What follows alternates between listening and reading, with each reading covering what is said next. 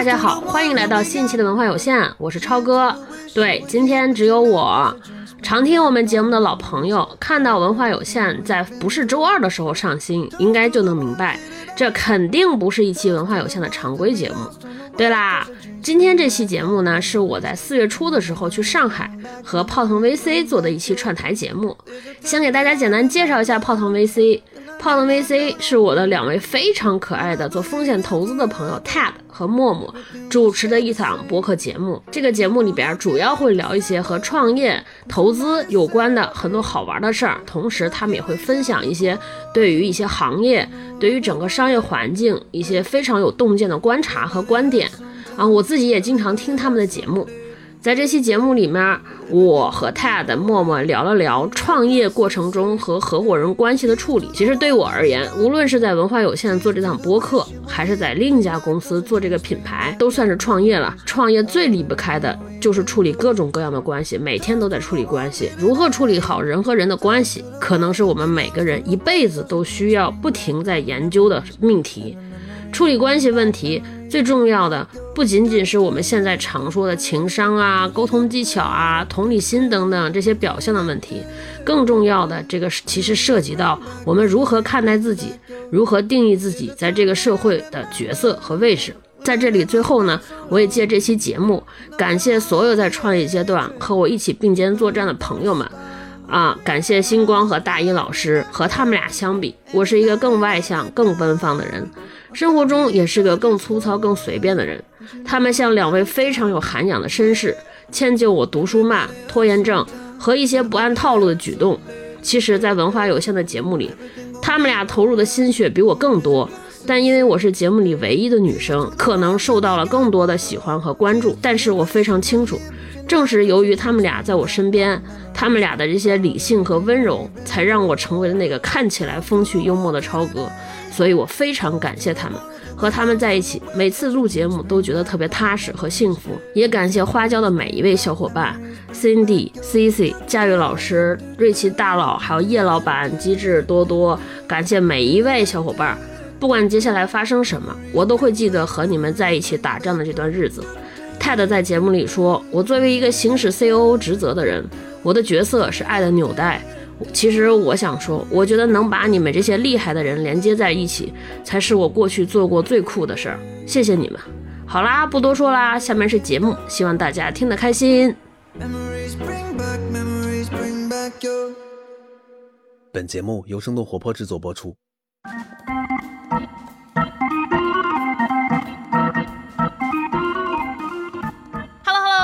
欢迎大家收听我们今天的泡腾 VC，我是长得好看了不起的吃喝玩乐投资人默默，我是真的文化很有限，喜欢幻想 Ted。Hello，我是我的话被 Ted 说了，不知道该怎么介绍自己的文化，来自文化有限的超哥。哇，欢迎超哥，欢迎超哥，欢迎欢迎。很开心，我觉得这是我们节目可能最有文化的一期了。文化有限是一个默默从去年我们第一次做播客，就反复安利我，反复安利我的一个一档播客，再到我们去年年中的那个复盘，其实也是参考了他们的节目形式，非常感动。妈呀，真的真的，因为就是。毕竟我和 Ted 都是自诩还是半个文化人，我们都以为自己的文化水准还是 OK 的。但自从我把文化有限推给 Ted 之后，他就，you know，就是有种崇敬的心情。是我们原来以为我们是零点五个文化人加一点零点五个文化人加成一，结果没想是零点五个文化人乘上零点五，只有零点二五个文化人。就是真实的文化有限。哇塞，对，我就感觉今天不该我来，应该让他们俩来，因为我在 乱拳出击，对，因为根本接不住。因为我在文化有限里边只要负责有限，你们俩老说文化。就应该换那两个文化人来，你知道吗？那没关系，把文化有限的有限带过来，以后我们就叫泡腾有限。有限泡腾，没有泡，对，没有泡，没有泡开，这样不好吧？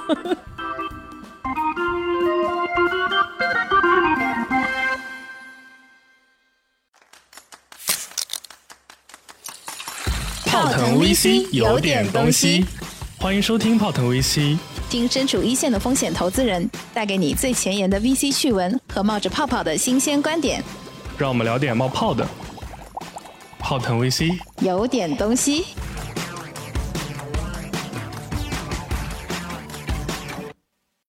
所以就是我们的例行惯例，还是要请超哥简单的稍微介绍一下自己。那今天呢，我们就要采取 来自尖尖部内容文化有限的快问快答的嘉宾介绍形式。而且我们要乱拳打死老师傅，你问一句我问一句，不给嘉宾任何时间思考。好，那是你先来还是我先来呢？好，那我先开始第一个，好不好？好，嗯超哥你是谁？一句话介绍自己。我是文化有限负责有限的主播和花椒星球负责被人当球妻的 confounder。confounder 你平时有什么兴趣爱好？主要有三个：看电视、唱歌和染头。跟雨倩老师一样，嗯你主业和爱好在生活里的比例各占多少？之前副业占百分之七十，最近太忙了，只能占到百分之六十了。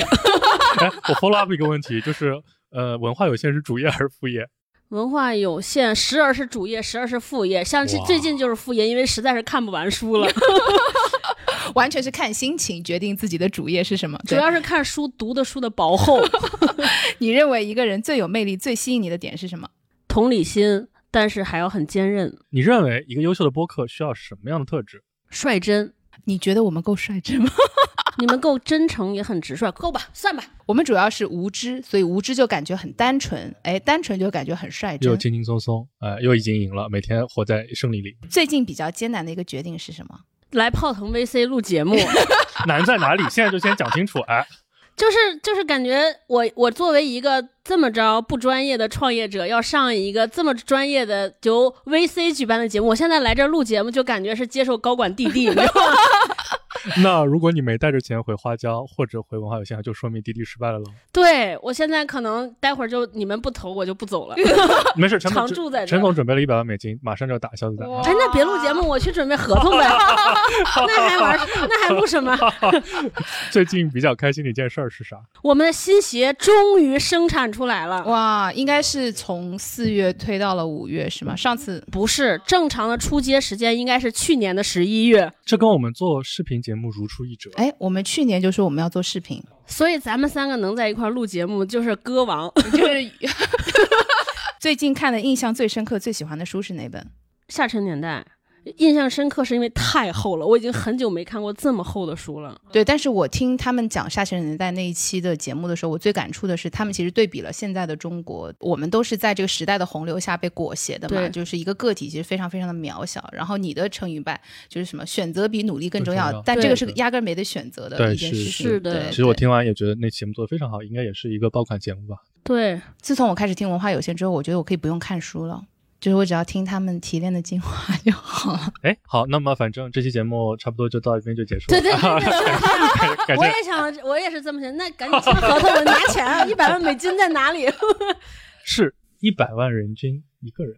哎哦，我们这期的主题？呢，其实也跟我们创业比较相关。嗯讲的呢，其实是我们创始就创业公司，可能就 B 轮以前的早期的创业公司吧，怎么样去搭建一个好的合伙人团队，嗯怎么样可以做到一个好汉三个帮，以及超超超哥在两个创业型的公司和组织里面是承担了怎么样难以取代和磨灭的重要角色。嗯，对，毕竟今天在这个现场一共有三家创业公司，首先是种子轮的泡腾 VC。然后是天使轮的文化有限，然后以及现在花椒是 A 轮的，对对不对？A 轮的花椒，对。哎三个字截面，那我们又是垫在底下。那我们就请内容创业者的幼儿园小朋友 TED 先发言喽。就是因为呃，我们这个节目大部分其实比较偏商业向商业向的听众，嗯给我们简单介绍介绍花椒和介绍介绍文化有限。我先介绍花椒，毕竟是受人之重托来的。毕竟对今天还要毕竟是个主业，啊在在这个在这个主业里边占了更更多的时间。就是呃，花椒呢是一个我二零一九年开始参与的一个项目，我在里边当那个小小的合伙人，其实就是高级的工作人员，高级的工作人员。然后我们整个是一个，我们是一个品牌，是现在是从休闲鞋这个产品切入，未来我们希望可以做到和舒适这个场景，或者和几就是舒适出行相关的一切延伸到这个穿搭的呃所有产品线的这么一个品牌。就是由健步鞋出发，对然后最后做成中国的优衣库。嗯，理想是这样吧，毕说小了竟人人都说优衣库，中国的耐克。也有可能永远只有这一双鞋。其实我跟默默在做之前，我们非常巧，我们都是花椒已经的用户了。对对我应该是买的第一版那个就是黑色的那个。训练鞋我我我我此刻穿着花椒来的。此刻嗯陈默默又露出了视频，他把他的脚翘得比头还高，把他的鞋展示了出来，是一双白色的鞋。对白色的丝绸，对，然后真的很好穿。因为其实原来我一直在朋友圈，因为我发现投资人穿你们鞋的特别多，就像那个 Allbirds，其实之前在硅谷也是很多创投圈和互联网圈的直男，对吧？穿的很多，因为它舒适感确实非常的强，很适合你日常通勤，又比较好搭配，因为它的颜色都比较基础嘛。对，然后所以当时其实我是先在朋友圈被花椒的大额券刷屏了，后来当我想买的时候，已经没有这个券了。我就原价去买了一下，那我也是一个很骄傲的原价购买者。对对，然后哎真的很好穿。你说到这个，我突然想到一个，就是在美国，就是你就说嘛，就其实有些金融从业者、华尔街那他们会穿那个背心，嗯，就是 Ray Dalio 带火的那个嘛。我觉得其实花椒也可以走这个市场营销的策略，投资人人脚一双，对，然后就引领时尚。哎，我觉得这是不是挺好的？因为我感觉确实有很多人买了，穿上这双鞋，你走的就是不寻常的路。穿上这双鞋才是一个正常的投资人。没穿这双家里没有的话，你根本就没有进入这个行业。穿上这双鞋，你踩出来每一步都是一个赛道，一 个一步就是一个赛道。等一下，等一下，超哥这句话你再说一遍，就是饱含深情的再说一遍。说一遍，就是穿上这双鞋，走的走的每一步都能走出来一条赛道。庞总，你听一下，就是这一期节目我们没有收到任何的广告费，但是超哥在我们这里打出了最响亮的口号。我们的平均刊例是十五万一期，到时候那个 账号我到我微信发你，哎，就这样，往下走一走，一百万美金拿来，我立刻付。把丑陋的行业，把丑陋的行业拆解的这么清楚，嗯，我的妈呀，咱们现在进行就是看起来咱们三个就是纯金钱的关系。马上切回一文化，切回文化对，切切回讲讲文化有限吧嗯，嗯，文化有限是一个我和三个两位前同事一起在业余时间创办了一档文化类播客。嗯之前创办的初衷很简单，就是说三个人太长时间没有时间读书了，我们做一个学习小组，互相督促，互相激励。嗯嗯，然后用输出反向倒逼输入。哎，这个其实特别好。其实之前我们也有类似打算，就是就投资人原来也有些小伙伴组织那些读书会什么，到后面发现哇，无以为继。用标准反向逼迫输出，这是个其实挺好的一个方式，对对真是，就是自从做了呃文化有限的播客做了将近两年，大概这两年是我过去自从上班以来看书看的最多的两年，也是看书看的最认真的两年。嗯嗯嗯，所以特别感谢那个提议这个好主意的大一老师和星光，嗯，而且他们由于他们不懈的 push 我，而且他们用自己他们。push 的方式就是用自己的行动，用行动倒逼我。我每次我不想看书的时候，他们俩都说我已经看完了，导致我不好意思搁下去。而且这两位老师除了做文化有限的节目以外，还各自单飞做了自己的节目。星光老师还做到了日更，我的妈呀！所以，请这两位主播单位的公司的领导好好来检稍视下你，微注意一下，对稍微对对注意一下。对对对对，引起他们的注意。嗯怎么这个我又突然想反戈一鸡蛋，算了，大家都是好兄弟，我就不展开说了啊，周末。啊啊啊啊！嗯嗯嗯嗯，对我天天都在用心的工作，对不对？然后周末的时间全部奉献给了泡腾 VC 啊，不像你平时也没有认真工作，然后泡腾 VC 的节目也不认真准备，对吧？哎，一拳出来，嗯这我们不是讲合伙人，你们俩现在就撕了不好看吧？好，呃呃，讲回来，讲回来，对，所以其其实挺巧的，因为超哥的这两份创业，其实就是同两份同时创业的两位合伙人，都是男性，都是都是二男一女的搭配组合。哎，这么一说到之前没有注意到，对，是特别喜欢这种稳态的三角形结构吗？还是没有，就是碰上的，不知道就怎么成了这样。然后而且超哥在里面担任的都是不可或缺的一个特别重要的粘合剂的角色，就是和嗯稀泥的角色呗，超哥原来在那个逻辑这个呃公司可以讲吗？可以讲，啊可以讲。原来在逻辑思维的时候，应该是加入创始团队中的一员，对吗？对我应该，我如果没记错的话，我到逻辑思维的时候，应该是入群的第十二个或者第十三个人。十二号、嗯十三号员嗯，工，对对对，我应该算是罗老师和娘娘新组班之后，可能算是托布花招进去的第一第，这肯定是前三个人。哎，所以工号是比大老师和星光都要前的。对对对，嗯当朝元老。聊聊，跟我们探一探秘，就逻辑思维的合伙人，在你当时加入和离开之前那个不同的状态，你感觉他们是一个什么样的一个互动方式，以及觉得这个是不是你心目中一个感觉很舒服的一个协作模式？哇，他们两个简直就是我心中的理想 idol。导致我现在看所有合伙人关系，我老拿罗老师和娘娘做对比。哦，对不起，我老叫娘娘，就是托布花，嗯老老拿他们两个关系做对比。哎，我记得我上次在和毛书记串台那个节目聊过，我觉得就他们俩特别像一个。在一起生活了很长时间、很有默契的夫妻，就是三观无比的一致，而且内心中非常欣赏，真的是由衷的欣赏和赞美。同时，性格和处事方面有一些互补，就他们的能力又是能力项又是互补的，所以我导致非常羡慕。每次近距离观察的时候，我就都是带那种星星眼看他们俩的交流。就是第一，他们俩的能力和智力上，你就得感觉是有互相有交锋啊，不相上下，所以就是探讨问题都能保持同频共振，在一个高度上面，然后互相能懂对方说的话，又非常懂分寸知进退，就是两个都是一个非两个人都是非常有智慧的人，能够处理这种复杂的关系。我一思维是两位合伙人吗？还是有多位合伙人？应该就是两位，主要主要是娘娘和托布花，然后还有快刀，嗯，他是三位，但是我跟呃托布花和罗胖待的时间更长啊、所以我就看，但是他们三个在一起讨论事情也是这样的，非常愉快，我从来没有见过他们有分歧的时刻。哎，会不会是因为有些事情关起门来吵，不大方便让大家都听到呢？我见过他们有分歧，但是他们解决分歧的时候非常有智慧。呃，有一个细节就是关于我们开天猫店的一个事情，应该是他们自己内内定了一套就是表决的决策的方式。当有分歧的时候，到底谁开始来做这个决定？我觉得应该是内部有的，所以当时我我能观察到，可能对这个事情有不同的看法，但最后他们俩。他们三个人得出做这件事的决议非常之果断，而且非常一致。同时，大家也没有，你也没有感觉到好像好像谁是在忍下来了，有念头没说，就是在充分讨论、充分表达之后，然后由一个人来决定做还是不做，同时另两个人完全支持。我就觉得这就是我心目中最理想的合伙人状态，对这个前常羡慕。这个前提可能是因为相互之间的那个信任基础已经达到了一个非常高的一个程度了，嗯所以就是我充分相信你能代表我们做出最好的一个选择和决定。我就觉得特别棒。好好学习一下 TED。首先要有信任的基础。嗯，我们两个反正现在貌离神离，也没有任何合作。你们俩还有貌离啊？对，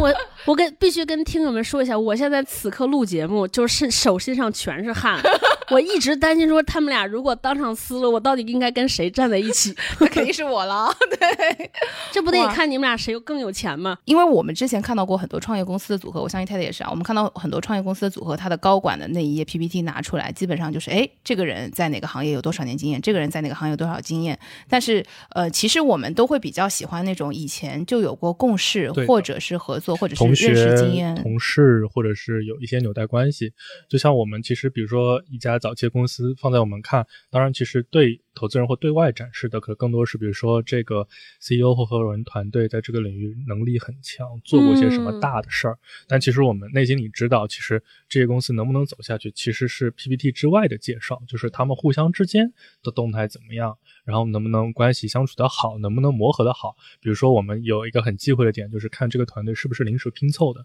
有的时候，嗯在一个，你比如说一个很热的赛道，比如说前两年的 AI 或这两年的芯片啊，虽然说就是大家一定需要，比如说这个创始人，比如说是怎么样的学历或者怎么样工作经验背景，但是你拆进去看会发现，哇，其实他们之前完全没有共事过，连比如说上下游的关系啊，或者什么交集都几乎不存在，或者比如说看上去是同学。但其实拆进一问啊，原来专业都不一样，或者是哎，其实一个毕业了，一个还没进，就是其实是不相关的，是勉强的之类的。哦这个其实反而对我们来说，有的时候会有一些减分。对，所以其实我们内心也都知道，但是因为我们就没有没有可能去跟创始人的团队就是那么长时间的浸泡，所以这个事情很多时候在我们做出扣扳机的那一刻，其实是看不清楚的。哎，那我作为这个创始人代表，就是被投企业的代表，成功创始人代表不不不不不，被投企业代表发问一下，就是你们为什么会倾向于选择那些共事一起共事过的团队的合伙人？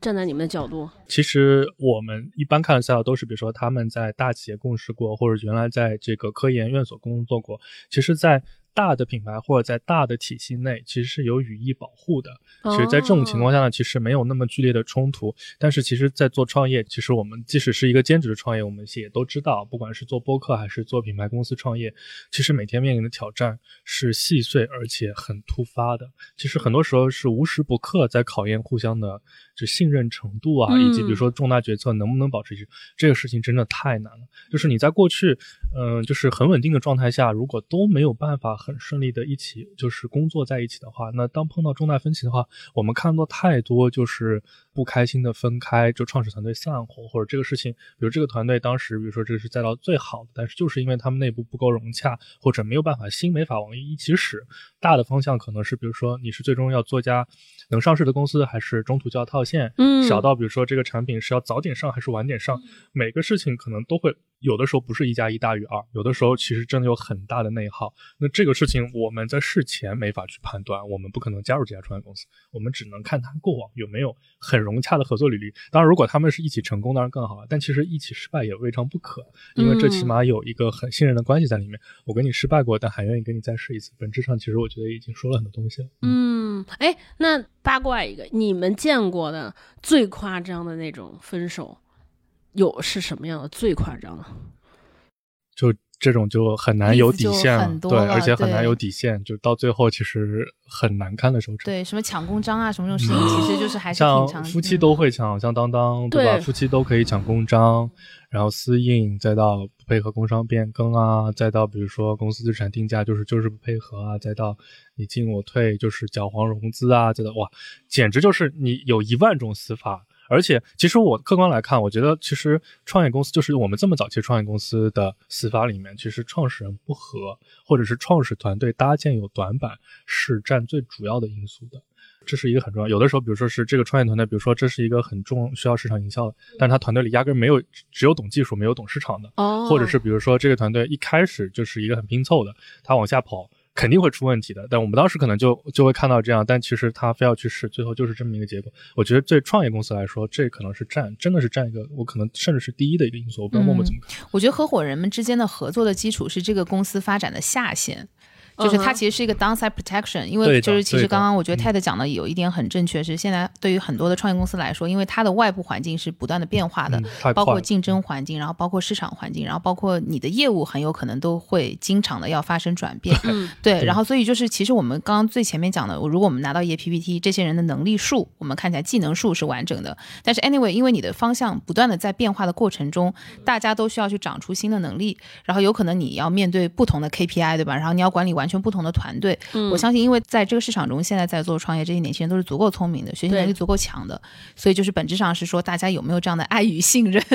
然后爱与信任能够说，我们即使换了方向，然后新的方向再难，我们都能够把这个东西克服下去。但如果没有这样的信任基础，大家只是说凭着我原来的一些工作经验和能力，拼凑的这种对一起拼一拼盘子，嗯就很容易就散。就是你换一个方向，你可能就散一次家。嗯，哦，刚才默默说那个我特别有感受，你说到提醒我一点，我当时在逻辑思维作为创业员工加入的时候，和我现在作为创始人加入，我觉得有一个特别大的转变，嗯嗯，就是对于改变的这个态度。对以前当我是员工的时候，然后我就说，哎，怎么说好了，今天做这个事儿，怎么明又天又变了令？夕改，变来对变去我就，说这，不靠谱啊，这不着嗯调啊什么的。嗯当今天你站在这个合伙人的角色，当作为一个公司领头人的角色，你来看，就确实是因为你的环境在在变化，包括你公司的能力也时刻在变化，嗯以及环境和能力这个匹配度也在变化，所以你就必须得调整。嗯那这个时候，合伙人之间的信任和支持真的是很重要。对，我觉得最重要，他可能就需要说，呃，最完美的关系就是有一个人说变，另一个人都不用再解释，立刻嗯能 get 到你为什么要变，对而且无条件支持，然后把这个无条件的执行。我觉得这个现在在我看来，对于早期团队都特别重要，大家不用互相说服。对对，我觉得因为对于创业公司来说，其实最高的一个成本不是现金，而是时间成本。嗯，对，然后就是我觉得沟通的这个效率是时间成本的很重要的一个环节。对的，就因为我们讲说创业公司通常来说它都还比较扁平，就是它不会说什么部门层层下去，对吧？三但是是的对，但是合伙人之间的这个沟通可能就是会是最重要的一个瓶颈环节。其实超哥跟我们年纪应该相仿吧差？差不多，对，差不多。年的，你正好两段的创业经历，一段呢是作为普通员工，一段呢已经作为合伙人了。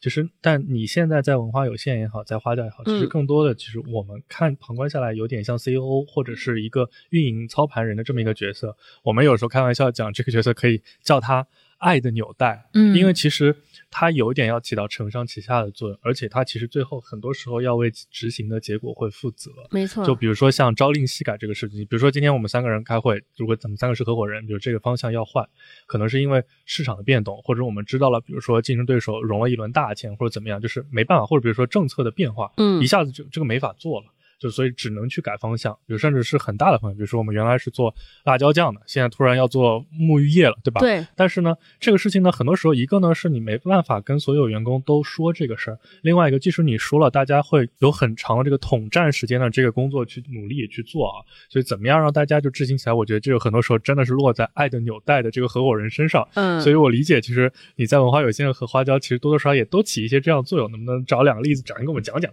我们更想听听看，比如说文化有限怎么协调星光和大一老师，呃，他们有没有或者是有些好玩的事儿？你猜大一老师和新闻老师会不会听这一期？我肯定会会听，我觉得会。肯定会但是会尽情的吐槽吧。但是会云淡风轻，不先开这个口，然后哎，嗯以我对以我对他们俩的了解，他们俩一定会在群里鼓励我说：“超哥，你这期表现特别棒，特别好。然后拉一个小群，哎，然后两个人在在私下里可能检视自己，我我非常相信他们俩一定不会说我的坏话。嗯嗯，然后我的合伙人无论是在文化有限还是在花椒，就两个男生，我我第一就觉得受到了莫大的保护。就确实是他们有把我当女生去看待，然后我觉得大老师和星光老师一定是在小群里边自我检视和说，哎，你看咱们俩这点方面是不是做的不好，然后再自省。我觉得他们都是自省能力非常强的人。这一点一说，陈默默眼中就就闪现着泪花，为什么？就是他在我们这里，哎，他觉得他受了好多冤枉气。这话既然你自己讲出来了，那也就不必我再多说了。对，那你就今天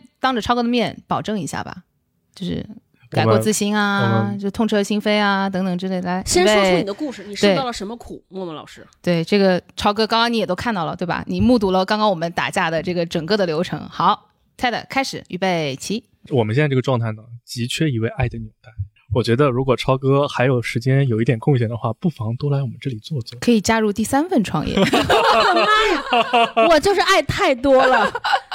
母性的光辉。是是是，我家里我家里要哄我儿子和我老公，然后去花椒要哄夏月和小米老师的那两个合伙人，然后在文化有限，然后还要鼓励另两位那个主播男主播，我真真的这个呢叫做债多人不愁，多一个不多，少一个不少，你就拉一个群，你这样。你所谓每天要鼓励的人拉一个群，每天早上早安哦，美好的一天从今天开始，就开始给我们打气。然后有什么矛盾，我们就在群里面说，哎，一次帮你解决所有问题。对，然后超哥就拍拍 哎，对拍拍，然后再拍拍默默。别吵了。所以我就是入错行。我要是去看 心理医生、心理咨询师，我得收你们多少钱？哇，那毕竟我们最近做节目被这个专业医师诊断，我们说有什么呃，主要是你，主要是。中度双向情感障碍。对，就是所以我们的听众们，大家也多包容一下 Ted。你们两个到底彼此遭受了彼此的什么？怎么都有情感障碍了？就是我们的那个就是 内容小组小分队的成员，天天在被 Ted PUA。哇、天哪！那你们离职率高不高？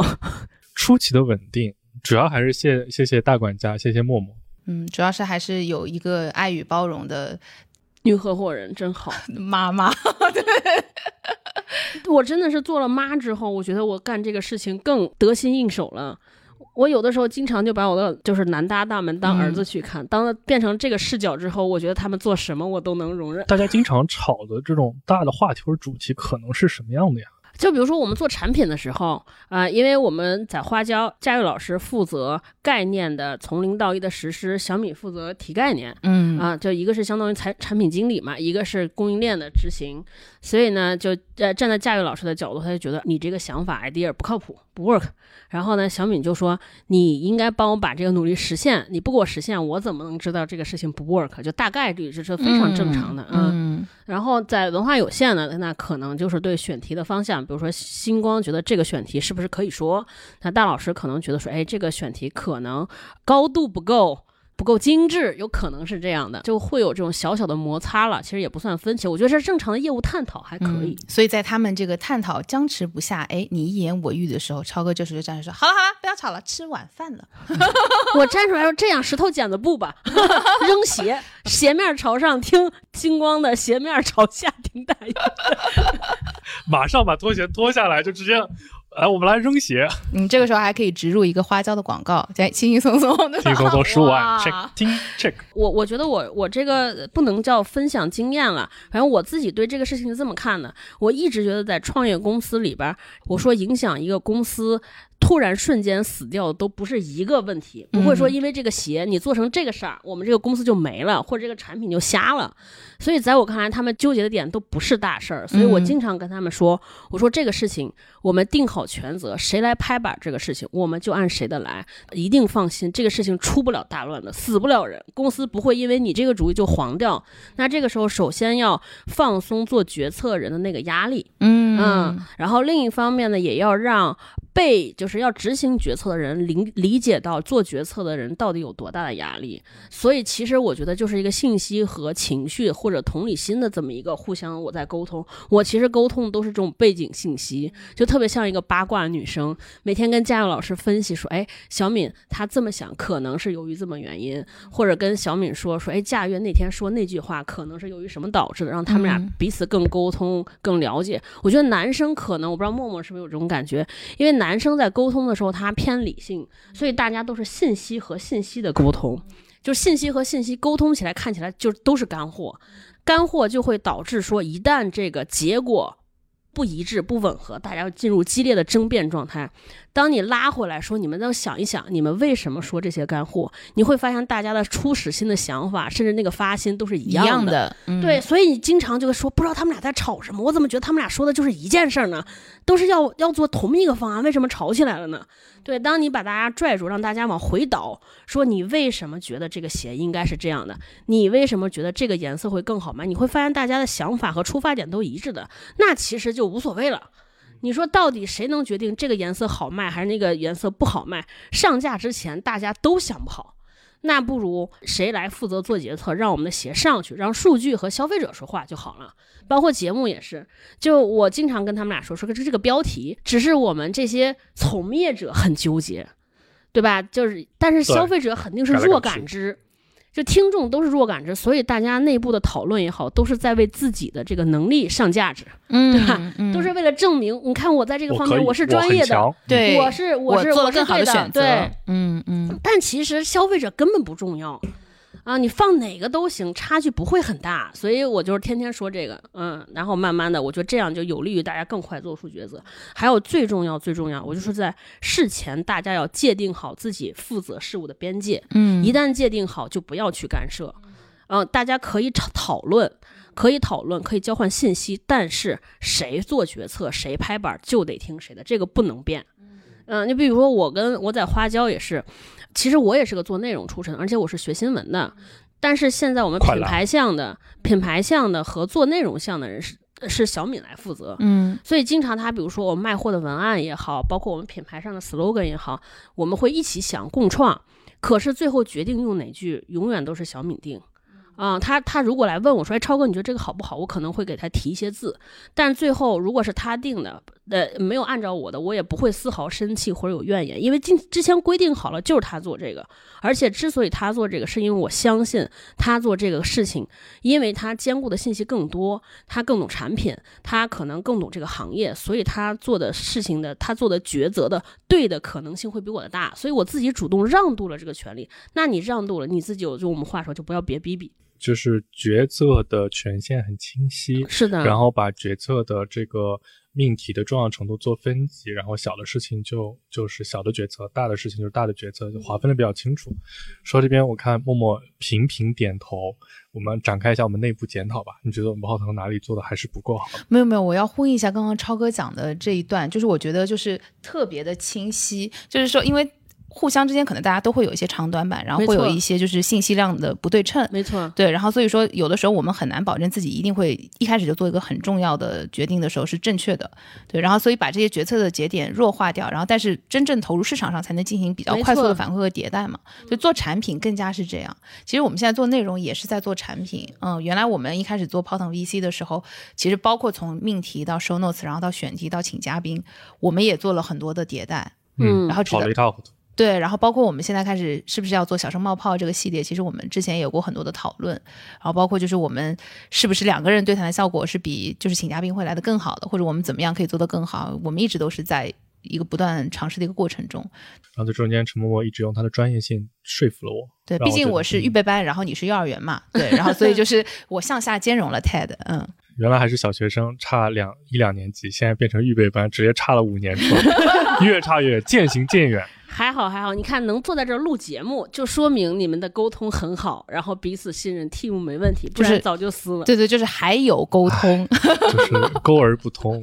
貌离神离。对，貌离神离，那，其实刚才默默说那一点，我我突然想到，还有一点我觉得很重要，大家一定要留给彼此犯错误的空间和容忍度。因为我自己嗯观察，我自己其实，在创业来说，有一个特别大的不合适，我是不是一个特别有野心和抱负的人？就是嗯用用很很多人话，就是说，哎，就觉得我好像你到底要什么？说这种创业者不容易成，呃，他反倒我就更容易做那个粘合剂的角色。可是我觉得很多人，因为他想成，在成的过程中，他太想要了，嗯因此他就不容得一一点瑕疵。嗯，其实我倒觉得，就是超哥只是说在创业者里面显得没有那么激进。其实，在普通人里面，肯定我们都是属于对事业心还是挺重的一类。对对对，其实你刚刚讲到一个挺有意思的话题，刚刚我就就有在想这个问题，就是其实，在大公司里面，其实比较大的一个管理难题是代理人的问题，就是因为所有权和经营权大致是分离的，而且层级很多，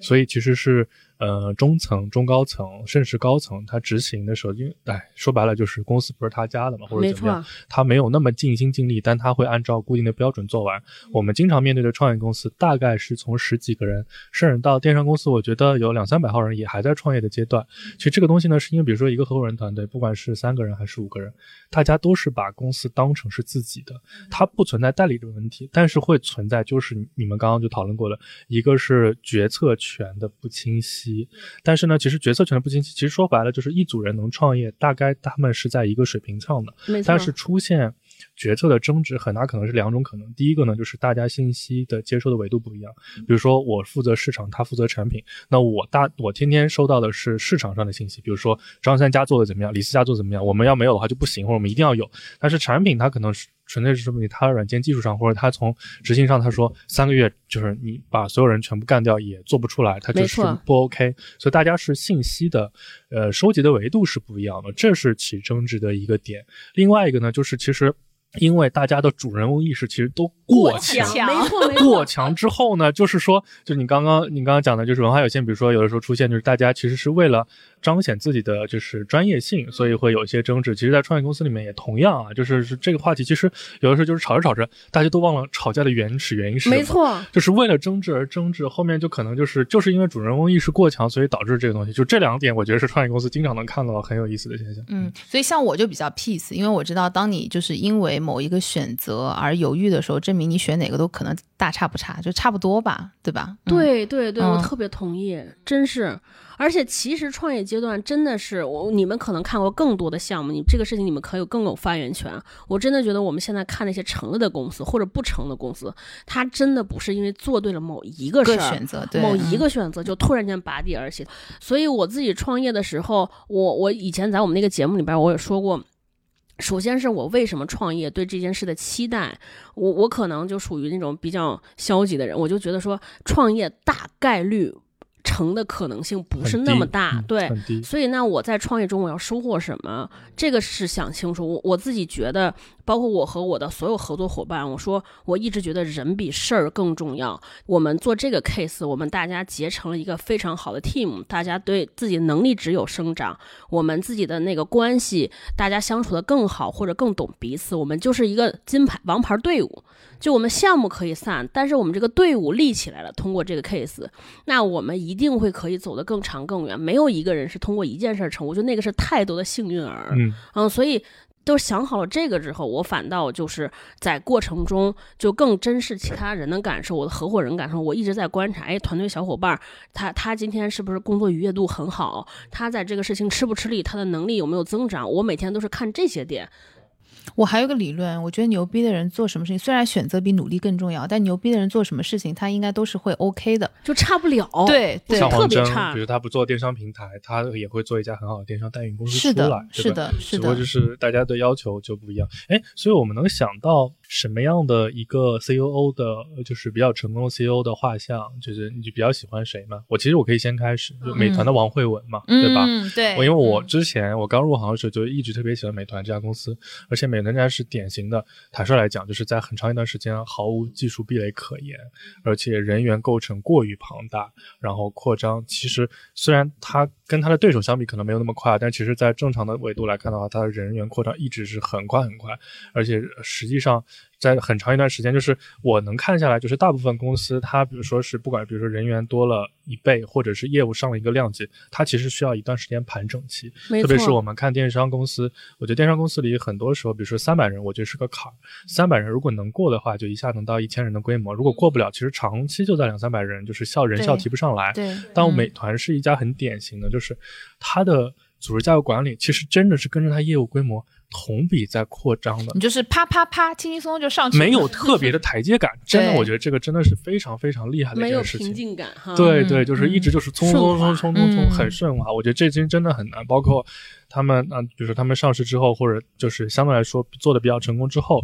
大范围的组织内部的一些调整，包括合伙人的一些一些重新的重组，我觉得都非常厉害点。评的这个对对对对对，我嗯觉得都还是特别特别厉害。当然，这是人中龙凤了，就是难以难以那个的。包括其实美团之前对于比如说他们对交易平台的一些理解，其实我有一段时间就是真的是还是反复在精心的去阅读他们这个得到了这个方法论。我觉得是，我觉得是我很欣赏。我不知道你们有没有觉得？默默你嗯你有没有兴趣？对，那我只能讲一个我 portfolio 的例子了，因为你讲了一个足够大而足够就是 well known 的，对对对。嗯我讲一个就是我自己就是身边的例子，对，因为我就讲指二好了，就是因为我投他们的时候，其实是属于两个跟我们年龄相仿的小伙伴创业，对，然后当时他们其实都是很好的背景，很 fancy，嗯，用 TED 的话来讲，就是经营人设吧，对对嗯对对对。然后，但是他们一开始上手就选择做了一个非常苦的一个事情，就是非常重运营，然后非常接地气，非常撸起袖子的那种感觉，是一一个男生和一个女生，然后他们 balance 的特别好。就男生是 CEO 嘛，然后女生是 COO，就是男生负责所有对外的，包括像融资啊，然后包括像对外的一些业务合作啊等等，然后女生负责就是对内的所有的环节。然后他们两个就是性格也很互补。就是一个可能会偏 aggressive，然后一个会稳，而且很奇妙的是，就是在我投他们的那个时间点啊，其实是男生会更 aggressive 一点，然后女生的话会更柔软一点，所以他能够很好的，因为创业初期去 balance 整个公司内部所有的部门也好，然后包括因为有很多的业务迭代嘛，对吧？然后包括有新的人啊，对对，就是爱与包容。嗯然后到后期，其实现在男生因为对外打磨的就是会比较的老练，所以男生其实现在反而性格变得有点温和，然后女生就变成就是有一点像女强人的那个阴阳意思。和谐，这你这个词这个会有听起来就点问题啊就是很奇怪。对，就是在动态平衡。叫什么对就是阴阳同体，就是男女同体。对，就是就他们的确是一个动态平衡的概念，就是你你有的，然后就是我来跟你互补，对不对？然后就是如果你哪一哪一方面就是可能弱了一点，或者哪一方面就是可能你没有时间去 balance，然后我都帮你很好的承接上。我觉得你这确实就是只要因为也都聊过，就是当时就感觉确实很多时候就是你进一家创业公司，其实你不需要跟他们聊，你走进那个办公室看氛围，其实真的就是第一次我就一觉得印象很好，然后包括他们从比较小的办公地点又换了新的办公室，然后再跟就是管理团队沟通，我觉得都还是确实比较舒服的一个状态，确实不错。对，就是你会觉得他们团队之间的 chemistry，就是首先他们是没错对对对对，有极高的这个信任基础，然后而且他们请的，就他们在每个关键环节都请了非常专业的人，然后这些人，因为他们的两位 founder 都非常有人格魅力，然后所以你会发现他能够吸引可能是高配的人。对，对对，然后我觉得这个对创业公司来说也是挺重要的。从我站在创业者的角度讲，我自己呃从呃呃跟随创业到主动创业，我觉得有两个特别大的改变。一个是我我以前当当时打工的时候，你就对管理这个词特别嗯排斥，我不知道你对没见过，因为。是被管理的很官僚啊，或者觉得就是遏制创新啊而且这些。嗯还有就是，就是当领导让你去把你培训上一些创业营，就是当时大家都会拿阿里的做做例子嘛，说啊，他他们要调整组织架构，然后你就觉得怎么又变啊？不就是人管人嘛？你嗯你是感受不到那个变来变去，不知道在干嘛，一会儿中台啦，一会儿什么东西了，对不对？是是一拳，嗯，真的是，然后我就觉得这这有什么可值得学的？但当你管理一家公司的时候，你才知道什么叫管理，为什么你业务和战略要变，你先要变人，先要变组织架构。就这个，我觉得还是。有特别切实的感受，因为你的组织结构决定了你的打法和方向，嗯啊，或者说很简单，就还是这些人，只是说，比如说这个项目默默带头，或者 TED 来带头，那整个你们的打法和方向，最后要的那个结果都是不一样的。是，所以嗯就是我突然间做了创业者之后，我才能感受到那个人的重要性。就之前我在逻辑思维的时候，有一次托普花跟我进行一次特别深刻的谈话。他说：“我有觉得你有一个问题，你身上。他说我觉得你眼里没有人，目中无人，超哥，你是这个人设吗？不是他他说的那个人。我一开始，然后他说他他说我觉得你对于人上面的关注度太少。我说我不只看事儿可能呀，不看人。我说不可能，我是公关公司的人出来的，嗯我多么会处理人际关系，对吧？怎么可能？后来我才能体会到，他跟我说的是说，托布花当时的理论就是这个事儿可以不成，但是我希望做这件事儿的人得有成长。嗯，嗯，他说这样我们这个队伍才能一直永葆上升，一直有战斗力。到现在我才觉得，之前体会不到，你没干这个事儿的时候，你没没体会到。现在我才能感觉到，因为对于创业公司来说，最贵的就是人，而且你像，尤其像我们这种公司，小穷公司，你其实需要特别厉害的人帮你打仗，嗯。但这些人，你如果给他钱，你是付不起他们的，只能按照像泰勒说的，你要么靠人格魅力来吸引，要么靠你的项目的兴趣志向。嗯对对对，那这个时候肯跟你一起过穷日子的人，都不是一般的人。对对对，这里我要插一句，对，我要感谢所有在我们泡腾 VC 厂牌背后默默支持我们的小伙伴们。嗯哇，我讲到这个我就要哭了感。动于真的心肠的是。而且你其实你你没有感知，就是我们其实从去年差不多小半年、大半年，我们兼职的这个组织嘛，我们其实流动率极低，哦，对就对对是，我们其实就是来参与对对对，前提是有 TED 这样一个 PUA 狂魔的前提下，我们的流动力起我肯定是短短板嘛，而且我们的参与的小伙伴，我觉得真的综合素质很强，，对，嗯就不是就是呃特别好学校可能在读书的小伙伴，嗯或者是刚刚工作两年三年，但是其实本身工作真的也都很忙。但我们其实比如说像我跟默默，我们可能有一大半的人我们是没见过的，就是大家都是第一天就是协同办公的，然后在这种情况下，我觉得真的是太不容易了，嗯真的太难了，嗯。嗯我我必须想，我花椒有一个小伙伴是我们新入职的电商负责人，我当时就特别感动，就他现在的薪薪酬很高的上一家公司，他当时已经拿到了抖音的 offer，他其实来来面试，他是一个猎头推给我的，我当时跟他聊完，我觉得他应该百分之九十不会选我们的公司，然后。我就跟他聊聊后，我我后来说，要不然你听期我的播客吧，给他听完。听完之后，那个猎头，我们猎头那小姐姐说说啊，她下个星期要去再再再和那个巨量引擎的人聊一下。我说完了，肯定有没戏了了。然后突然间他决定要来了，然后他来之前给我写了非常详细的，就是电商你应该怎么做，我们应该怎么做，就是做一个脑图，非常详尽。我当时都要哭了。我我就那个时候我就开玩笑，我说也就是我不是单身，我要是单身我就把他娶了。庞总听到这里，知道超哥的重要性了吗？为什么能为公司省下巨额的用人成本？每天都在为股东创造价值，爱的纽带，我的妈呀！情深似海。哇，我要哭那我就问！你投不投？不，如果投资人做出了不投的决策，那我觉得问题不在 CEO，在于 CEO 没有打动投资人。我的妈呀！你现在就是拆散一个，是先要拆散我们播客，现在连花椒的团队都拆散？只要来我们这里，一切都好商量。哎，小敏会听我们这期节目吗？不知道哎，没事，我不告诉他我来了。你看我们这个团队才也是名存实亡了。就毕竟也没有花十五万，所以听不听也不是很重要了。呃，刚刚讲到一个很有意思点是这样，就是说为什么人在越来越新的新经济公司或者新经济的创业，其实不止创业公司，新经济型公司很重要。我们回到比如说我们以三十年、五十年那个周期看，过去工厂那个年代，我们假设要做一个亿一年的产值，其实工厂呢其实要几千号的员工才行，对不对？是的，到了互联网公司，其实几百人的团队就可以支撑一年一个亿的产值。嗯但是你再往前，一些新的经济公司，比如说电商的工作室，比如说一些真的品牌管理公司，其实它几十号人，甚至小几十号人，就完全能支撑起一个亿的一个一个产值来。没错，所以呢，就是说，相对这个人效其实一直在提高的。我们今天不谈就是就业率或者其他的一些话题啊，就是因为你人对应的产出变相的提高很多了。其实我觉得今天很夸张的，过去我们说一个好的 SaaS 公司要对应怎么怎么样，今天我觉得很多行业的产值轻轻松松超过软件，对吧？在这种情况下，其实你每个人 负担的角色或每个人扛的那个东西，其实变相的变得很重要，很重要。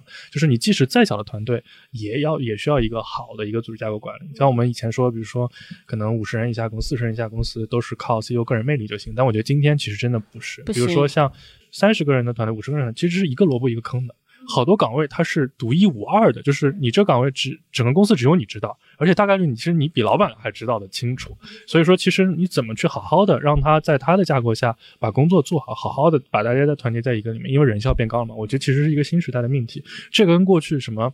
六十一个码经营管理，就是老的那个怎么管大型工厂那些，我觉得其实真的是两完全个命题不一样了，对，很不一样，对对，新经济的一个新话题吧。嗯，我那天不是还跟默默说，我说我现在在花椒主要的角色就是鼓励师，还然后还有叫什么安抚师，呃，夸夸师，甚至前两天主要的工作是给我们电商客服的负责人小伙伴找对象，支招支招找对象，因为这我这我最近是受到两个特别震动的。教育这几句话，然后其中印象最深的是宝宝禅的 CEO 和我说的，呃，他说我现在就是个业务垃圾。他说我发现 我们公司所有我上手的业务都不行，这我们俩就是朋友嘛。嗯，还不如团队就是负责人来带。呃，嗯他说我说为什么呀？因为在我心中他是个能力值非常强的人啊。他跟我说，因为 CEO 对于这件事的精力投入度不够。嗯你想你的项目负责人一天二十四个小时都在都在研究这个事情。嗯他说我就是突然间今天有两个小时时间空下来支一嘴招，嗯，但是不够。嗯对对，他说我支一嘴招呢，我本来想的是说我就随便给你们提个建议，你们该采纳不采纳都无所谓。但因为我是 CEO，所有的人都得忌惮我的角色和我的决策，一定会影响他们的判断。所以他说我们公司之前他说他们公司呃规模比较小的时候，他们现在有五百多人嘛。他说他们公司比较规模比较小的时候，都是如果就要劲儿的项目或者特别重要的项目，都是他亲自来带、亲自来跑。他说现在我完全不行。宁愿让好的业务负责人亲自来带，然后有汇报节点和这个流程就可以。是，他说他不仅项目没带好，而且小伙伴的体感也特别很差哦，对，这个我一定要补充一下，对，因为其实有的时候我们去做团队访谈，或者是我们到企业内部去深入去看的时候，有的时候我们也会跟一线的一些员工去聊天，这一点特别重要，因为 CEO 他其实接触的信息量跟一线的小朋友是完全不一样的。没错，跟中层也是不一样的。然后为什么说要有组织架构、要有管理这件事情，就是因为 CEO 就比如说他讲一句话，对吧？他一个 decision，其实他是有背后一套逻辑和他自己的完整的思考的，对。然后但这个事情如果只是最后一两句话传达到一线的时候，其实你没有办法完全 get 他为什么做这个决定。是完全不能，还会有的时候是完全背道相驰。对，他会想说你，他有可能两种嘛，一种就是说我无脑，对吧？你反正给了我这个 idea，我就去做。但他做的时候，其实他不知道为什么，所以他在遇到很多的微小的选择节点的时候，他也会彷徨，就导致这个事情最后效果不一定好。那天我跟 柴荣聊，就是精准的 CEO 也是，就是我们聊到一个话，就跟这个很类似，就真觉得很有意思。就是说，就是 CEO 忍不住会去 push 执行层的人干活，但其实他不知道到底为什么要他干这个活。没错，所以大概率会出现两个情况。第一个情况呢，就是说，其实这个活跟他说他嗯嗯，其实没干，没干之后呢，就是 CEO 自己会很焦虑，然后下面的小朋友也很焦虑，两个人互相焦虑，无法沟通，这个很难。第二种情况呢，就是他硬着头皮去干，但是干了呢，其实他没有真正理解好，他其实也很很难，就是执行的很难，就是来问你，就是你到底想干嘛这些。其实我觉得大部分刚工作的年轻人他也不敢问，或者也不会问，就是不不会向上管理这个事情对需要，然后硬着头皮去做了一件事情，然后其实最终的效果就是完全就是就是很多时候是无用功或者是奇奇怪怪的一些结果，然后也只能硬着头皮去接。我觉得这个东西在创业公司里面真的是很普遍的一个问题。还有就是，尤其泰勒刚才说那个 CEO 忍不住，高管忍不住，这特别重要。那天我还和宝宝谈了，呃，CEO 我们俩交流，说，尤其我们从一个我们这种都是属于素人创业，没有什么光环，没有什么管理者，变成老板，你会经常犯一些错误。你会发现很多创业公司的人走着走着就发会发现人员的这个能力值有非常大的两极分化。对，是的。有一些人会长得非常厉害，他出去只能当 CEO，干不了别的；还有一些就永远趴在地上。啊，动不起来。对，就就是我们用用分来打分，就很多小伙伴刚进的时候，他可能七十分，通过半年跑变成了个九十五分的人，剩下那些进来是七十分，然后就变成二十分的人。嗯，因为他相对而言的那个分值就低了。对对对，经常我们这些创业公司的 leader 会有一个不好的习惯，因为时间很紧，所以跟你交代事情交代不明白之后，我就会自个儿上手。对，对，忍不住啊！对啊，我上手了，然后就做完之后，旁边小朋友既没有学会，同时他的内心会受到特别大的打击。嗯嗯嗯，我我之前就会有这个特别不好的习惯。我以前在公司的时候，当我是 team leader 的时候，比如说我我我写一个文案，别人跟我说方案行不行，我拿过去一看，我就觉得这个根本没有救的可能性，我就自个儿写一个，而且我甚至自己上手。对我甚至不会和他说为什么不行，因为我觉得跟他说完说你这写太差了，他会胜。就直接会导致他挫伤他积极性，我就自己写一个。我本来想的是说，我写了之后，他看完之后会对比，会学习，他就知道我差在哪。其实不会，其实根本不是，因为你都没有教他。这个就按照是不知道是不是《论语》，这个叫做以不教使民战，谓之弃也。就是其实你在这每个事情的时候，真的还得先教一遍。是。你就抛弃，因为创业公司就是你每天起来就会发现有十个事儿同时要解决，你就说我把每一个都教会，都给 brief 清楚，你就觉得时间根本不够，就特别着急，说我先上手，我先弄完，你学了学会了没有？你照着我下回照着做，根本都不行。不过不过有一说一，其实适合跟随创业公司高速成长的年轻人本来也。也不多，因为我们在今天在中国面临的是一个巨大而竞争激烈的早期创业市场。如果创业公司的生存有半衰期的话，我觉得可能就是两三年以内，百分之五十的创业，就我可能手头看不到数据，但我体感其实就可能百分之五十创业公司，我觉得甚至都没有可能更低。对对，所以你面对的就是。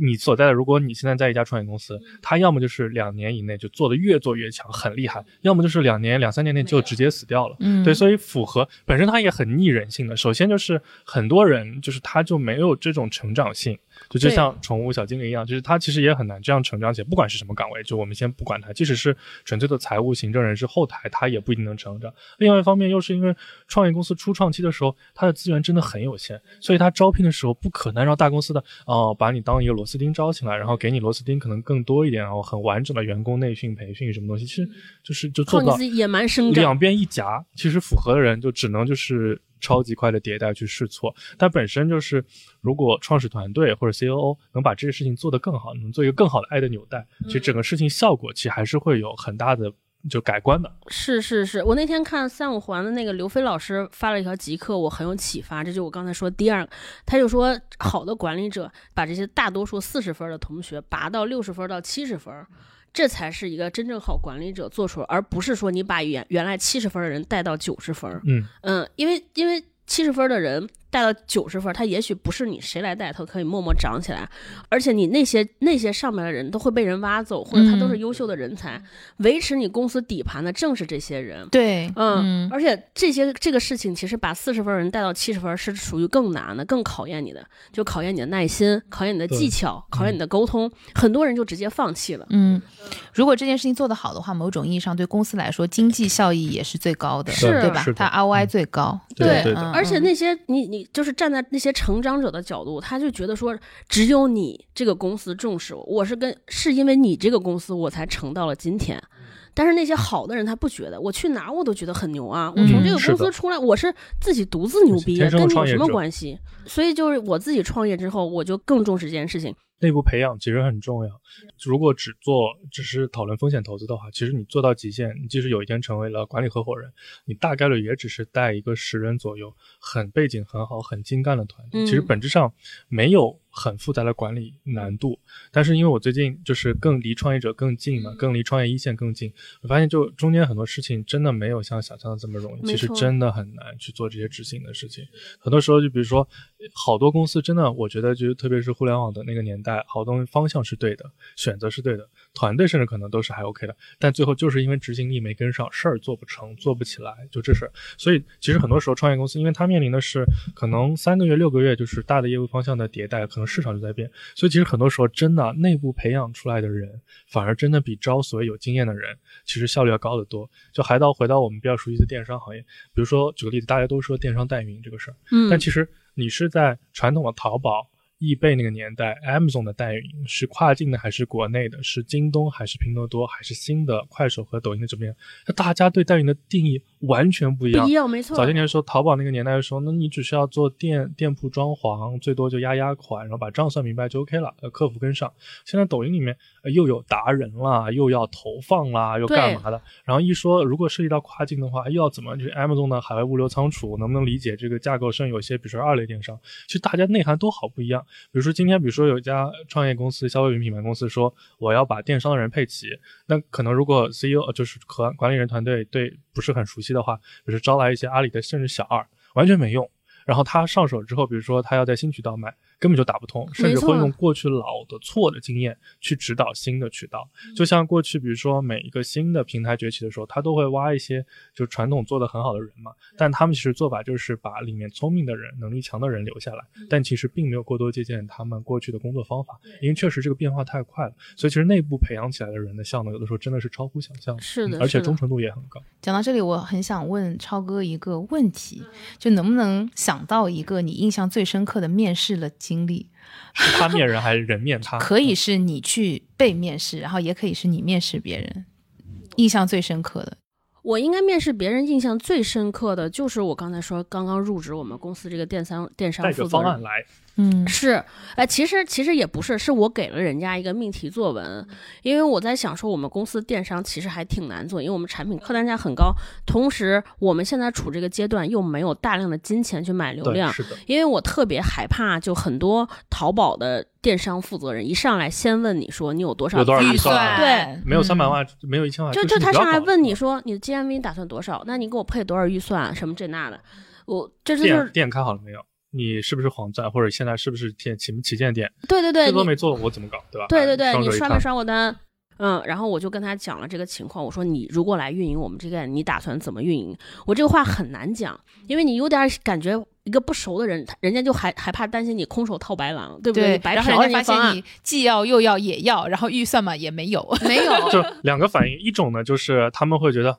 啊，你怎么这个也不懂，就是对对对对对按他的认知框架里，你这也不懂那也不懂，你还要做这个事情，你创什么业你在搞什么？对哎，是别搞了，别搞了。另外一种就会觉得啊，这种东西你还来嫖我，老子什么一个小时分分钟几十万上下的，你让我出方案，你做梦吧？对，就是就就是这两个反应嘛。对有经验的人，我觉得就这个反应。因为他是之前自己创过业，他创过业，自己就是就是做鞋的。还有就是他问了我一个问题，他说你怎么看这个行业？同时他还问我了一个说，呃，怎么看合伙人的关系？嗯因为他而且他哎跟他 call back 了我哎们的这一 期，真的是，因为嗯他也了解我们，他他可能觉得说我们几个人的性格差异很好，他觉得我怎么看那个事情，我怎么看别人，刚刚超超讲的这个例子啊，我其实有一种感觉，我觉得在你的描述里面，其实他本质上这位候选人以入职的这位同事，他还是很喜欢花椒这个品牌及它带来的调性，不然我觉得他是不会这样去做的。我不知道你觉得是不是这样？我觉得我我后来跟他聊下来，他也是一个非常想成一件事儿的人。这个事儿是什么不重要，因为他当时给我们猎头说了一个问题，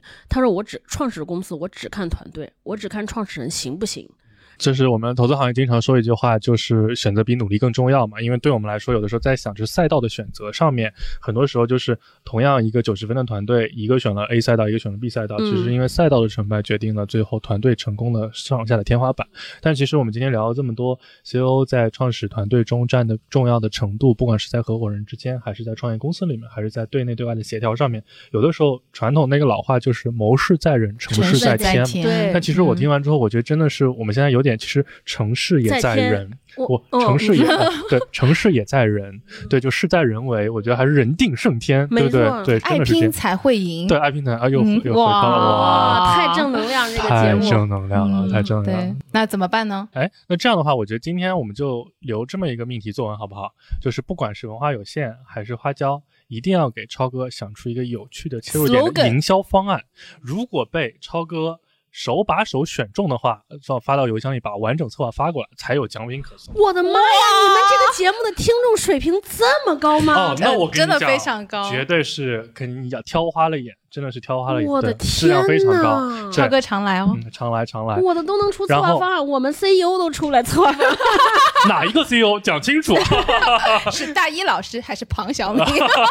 庞总，对，然后我们就到时候如果是我们就以总数总奖品十份为限吧，也别太多了。好，然后那个如果是呃文化有限的方案呢，咱们就送文化有限的文化衫；好如，果是跟花椒相关的，咱们就送鞋。哇，贼不走空，好吧？多谢爱的纽带超超超哥，感谢感谢，嗯对，谢谢好嘞超哥，谢谢大家拜拜拜拜拜拜拜拜拜。欢迎关注我们的公众号“生动活泼”，声是声音的声，在对话框回复“泡腾 VC” 就可以扫码加入我们的听众群哦。那我们下次节目见喽，拜拜拜拜。听完之后，别忘了跟朋友们分享一下。关注我们的公众号“生动活泼”，声是声音的声，或者添加我们的小助手声小音他的微信号是声 FM 一 S H E N G F M 一一是阿拉伯数字的一哦。添加的时候记得填写关键词泡腾 vc 我们下期节目见。拜拜拜拜。拜拜拜拜。